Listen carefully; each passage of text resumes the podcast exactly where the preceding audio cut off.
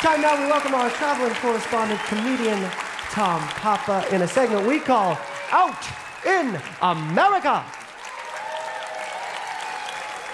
Thank you, Chris. On behalf of Live from Here, I continue my journey across the country, shining a light on all the good people in America. This week, while I was making my way back home after Thanksgiving, I ran smack into several snowstorms. After many days spent with a large family in very tight quarters, I decided to follow the path of least resistance, bailed on my plans and my family, and headed off to sunny San Diego. If you're looking for a place with consistent weather that you can trust and the North Pole isn't your style, head to San Diego. There's a great mix of people in this city, which gives it enough spark and creativity to keep things exciting. And while I enjoy the Gaslamp District and downtown, my time was short, so I bought some flip flops from CVS put on some shades, and took my pasty white body to an oceanfront bar in Coronado. The bartender was a dude named Daniel. He retired from the military after a career at Camp Pendleton and never left. If San Diego had a mascot, it would be Daniel. He smelled like the ocean, had tan skin like an old baseball glove, and sun bleached hair that looked like dreadlocks made of seaweed. He mixed our drinks efficiently, but definitely on his own schedule. I ordered a pina colada, but instead he gave me his signature rum drink served in a mug in the shape of a fish. I didn't resist. He said in other parts of the country, people have goals like money and careers, but I don't get it. I'm not going to spend all my days saving up money so I can give it to a nursing home. My retirement plan is to surf until I eventually fall off my board and sink to the bottom of the sea like SpongeBob drunk pants. Have you ever found yourself drinking a mystery drink out of a blowfish and started to think that maybe you've been living your life all wrong? I have. What is it about going on vacation that makes us want to turn our lives upside down?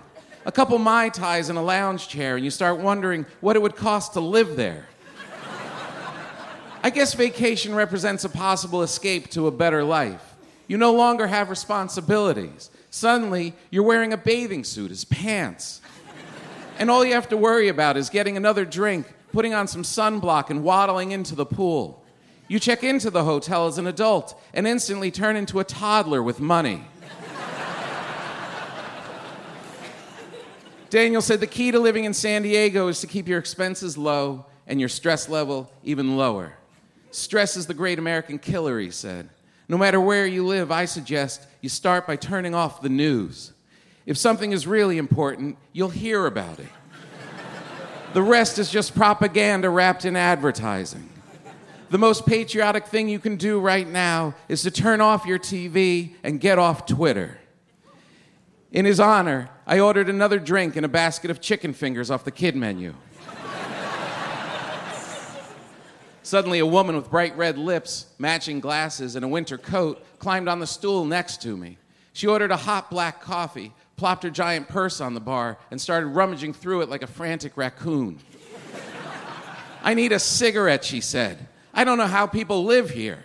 All this sun and good times. This is what vacation is for. You're not supposed to live on vacation. You go to vacation, and then you come back home where you're miserable and get back to work. She was obviously from New York.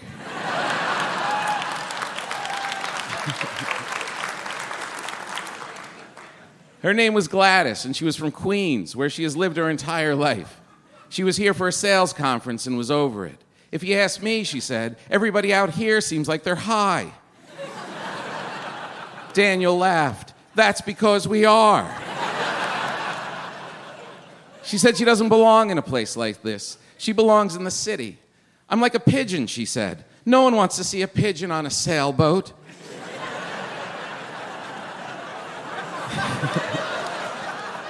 Daniel asked, What's a pigeon?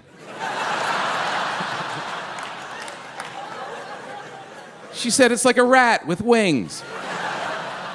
Daniel laughed and said, Now who sounds high? Have you ever been so drunk that you tried to take a drink out of a blowfish mug and realized you were actually kissing a woman from Queens?